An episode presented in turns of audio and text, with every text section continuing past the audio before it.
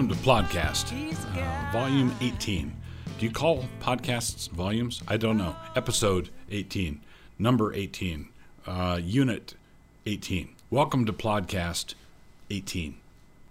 So, I want to talk uh, a little bit about uh, dirty politics and faith in America. Dirty politics and faith in America. So, um, this is occasioned by um, well, uh, let's just say that it's occasioned by the release of the JFK papers, the government documents surrounding uh, JFK's assassination, which of course has uh, been um, a, a, ripe field for speculation and investigation and conspiracy theorists. Was Oswald the only shooter? Was um, was was JFK uh, killed by the CIA? Was uh, JFK killed by the communists? Was JFK killed by LBJ, who wanted to be president? You know, etc. So we have all these, um, all these speculations. Okay, now my point is not to get into the ins and outs of uh, of these details.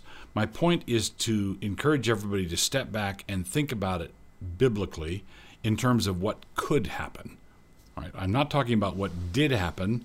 I'm talking about what could happen, and I want to answer the the people who dismiss the conspiracy theorists by saying, "Hey, listen, Mr. Grassy Knoll, uh, l- listen, this is America. This is a democracy. This is a this is a wonderful country, and if you don't like it, why don't you pack up and leave, etc.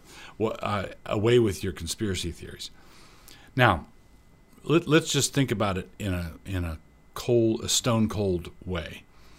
Uh, the United States of America is one of the most powerful nations that has ever existed, if not the most powerful nation that ever existed. And if you include nuclear weapons, it is the most, most powerful nation ever.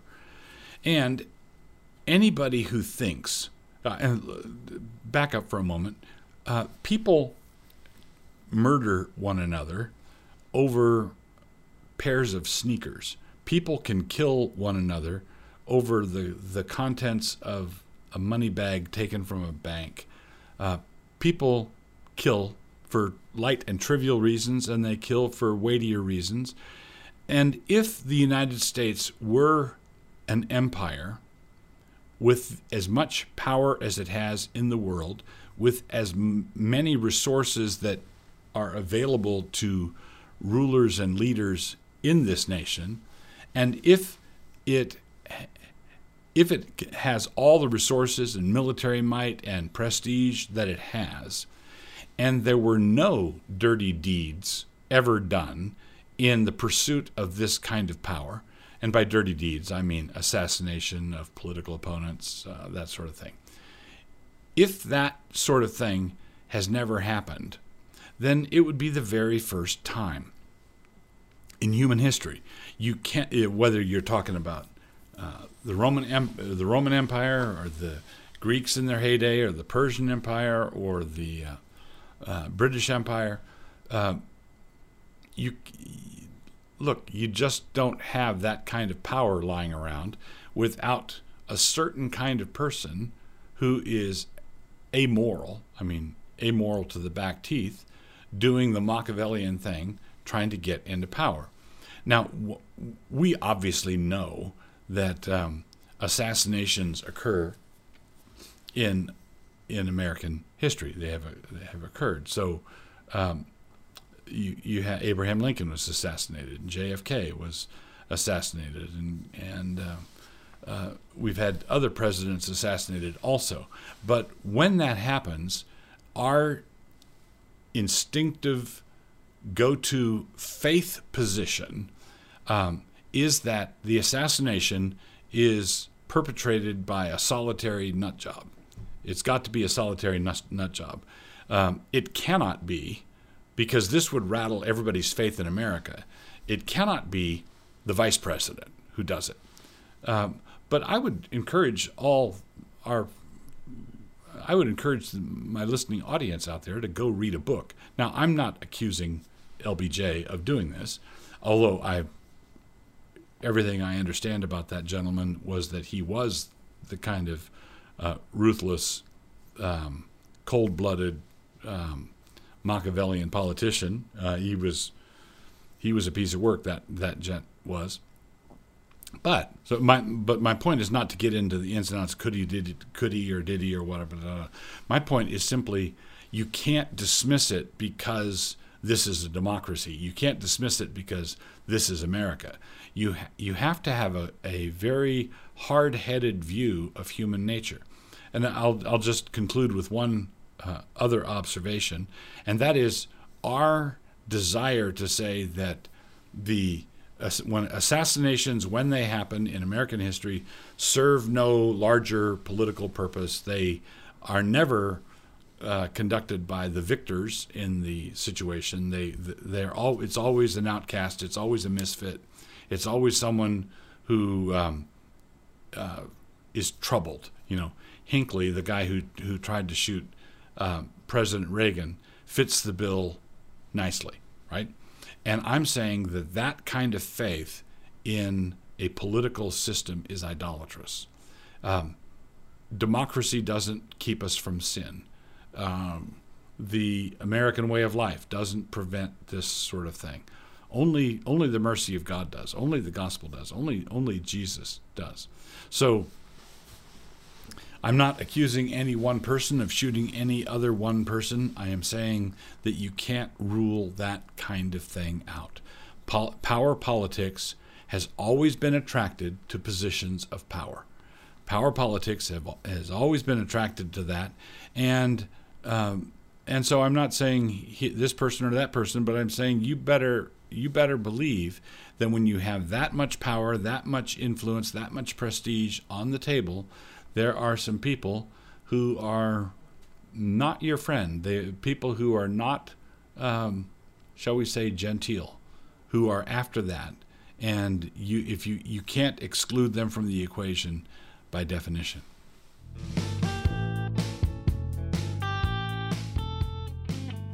So one of the things I like to do is review books. I like to talk about books. I love books. Books are good.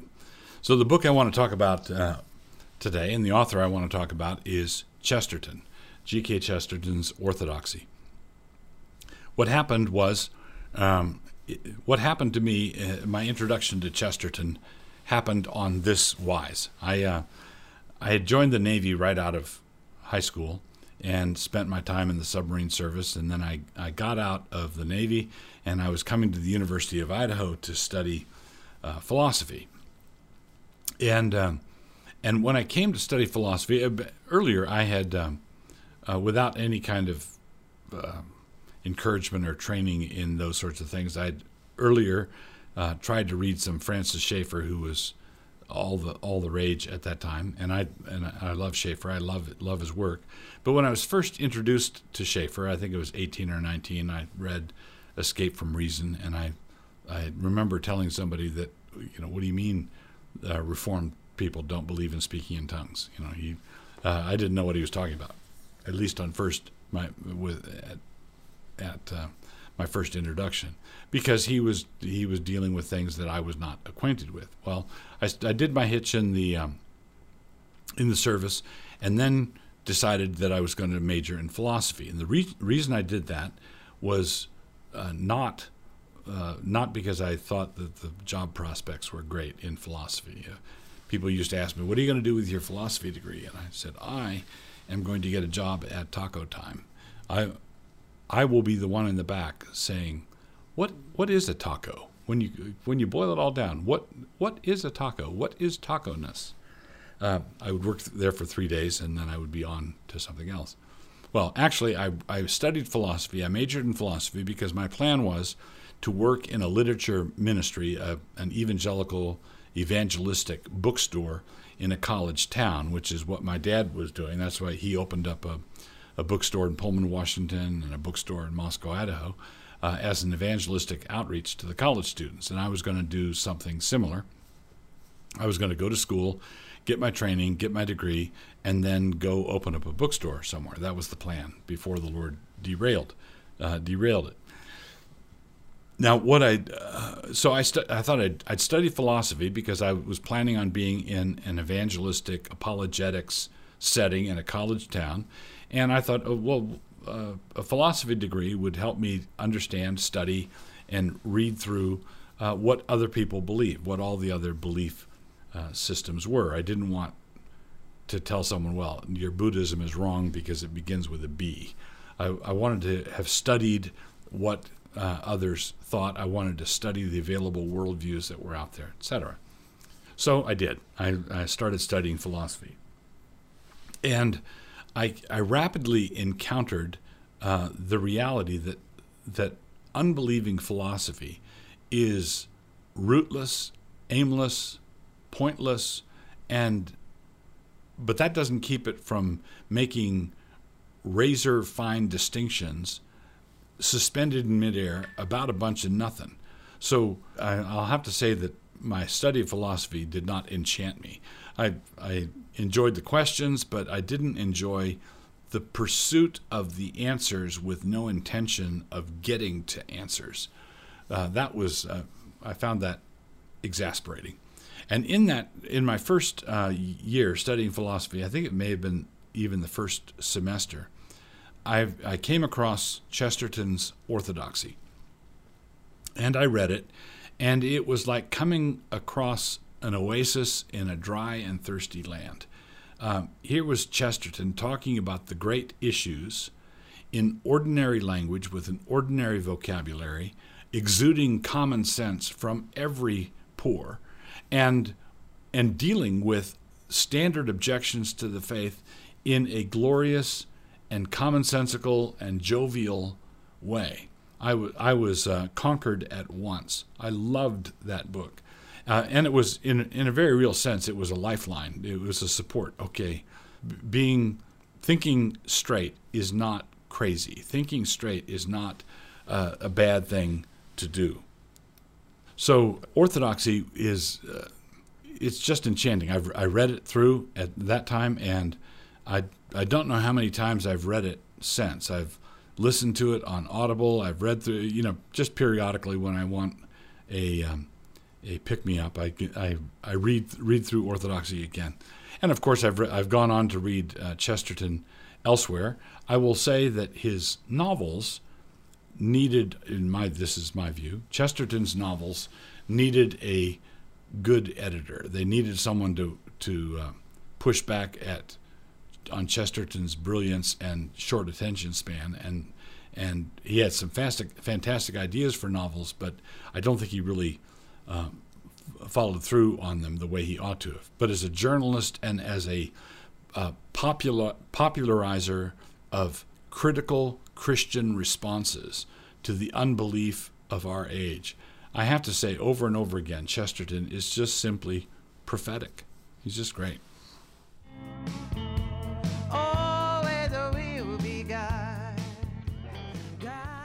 So, hamartiology.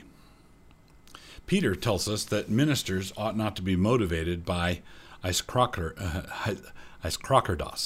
uh, um, which is translated in 1 Peter 5 2 as filthy lucre. A related term, aischrokerdes, is, is prescribed uh, for ministers in 1 Timothy 3 3 and 3 8 and Titus 1 7. It's one word, so it's a it's a compound word, which if we if we wrote things this way, which we sometimes do, it would come out something like dirty money, dirty money as one word, or filthy lucre as one word. Now, what is that supposed to mean?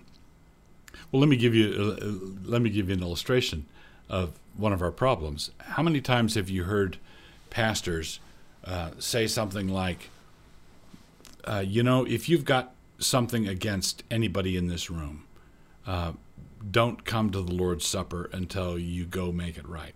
Now, my point here is not to object to making it right before you come to the Lord's Supper. Of course, I think you, uh, the Lord's Supper is an expression of koinonia, uh, koinonia fellowship, and if there's something that's disruptive to koinonia fellowship, then of course you ought to put it right before you come to the table. But uh, the thing that interests me about this is that preachers often say, don't come to the table, don't come take the bread, don't come take the wine when you're when you remember that your brother has something against you. But when Jesus uses that uh, expression. He says, if you remember your brother has something against you, go and put it right. But he's Jesus is talking about leaving your gift on the altar. He's not talking about the Lord's Supper. He's not talking about participation in the sacrament. How many times have you told have you, have you heard ministers say, "Now, if you're on the outs with somebody in this room, you just forget about tithing. Just forget about giving to the church. We don't want a single slender, uh, we don't want a single uh, slender dime from you until you put it put things right with your brother." Well, somehow, um, ministers never gravitate to telling people not to give to the church until things are put right.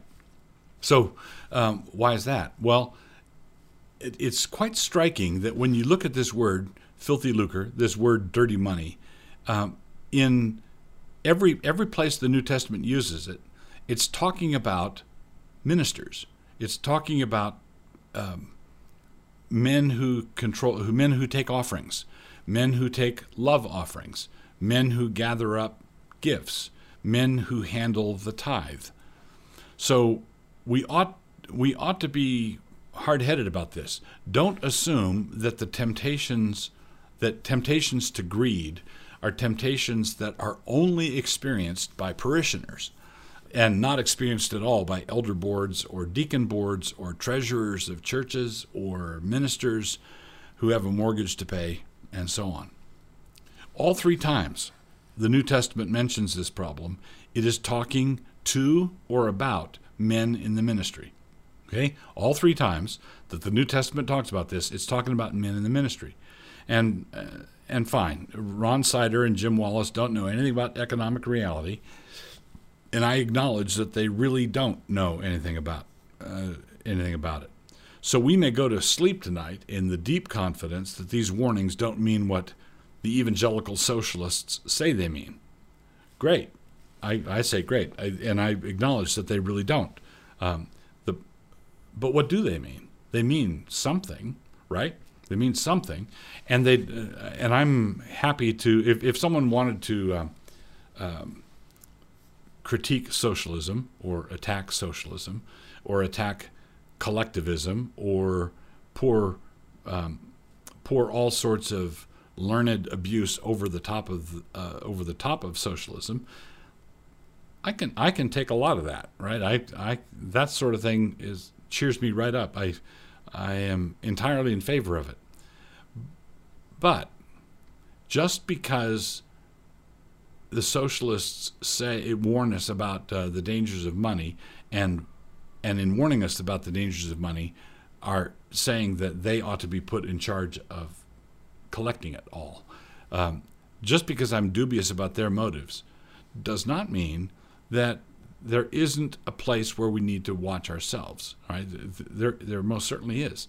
So, um, the Bible is not a collectivist book at all. It's not a socialist book at all. Uh, the early Christians who shared in the book of Acts were not exhibiting an early form of communism. All of that is true, true, true, true. But the Bible does warn us about filthy lucre. The Bible warns us about having our heart set on unrighteous mammon. The Bible does tell us that there's a certain bias that unrighteous mammon has, that wealth has, and that um, and we can receive it. And as the Old Testament says, Jeshurun waxed fat and kicked. Uh, Cotton Mather said, "Faithfulness begat prosperity, and the daughter devoured the mother." God in the time of the sickness, the doctor too. You've spent a pleasant half hour with podcast proprietor Douglas Wilson. This podcast is produced by Canon Press. Please take a moment to subscribe to the podcast on your favorite listening platform. To hear more from Doug, please visit canonpress.com.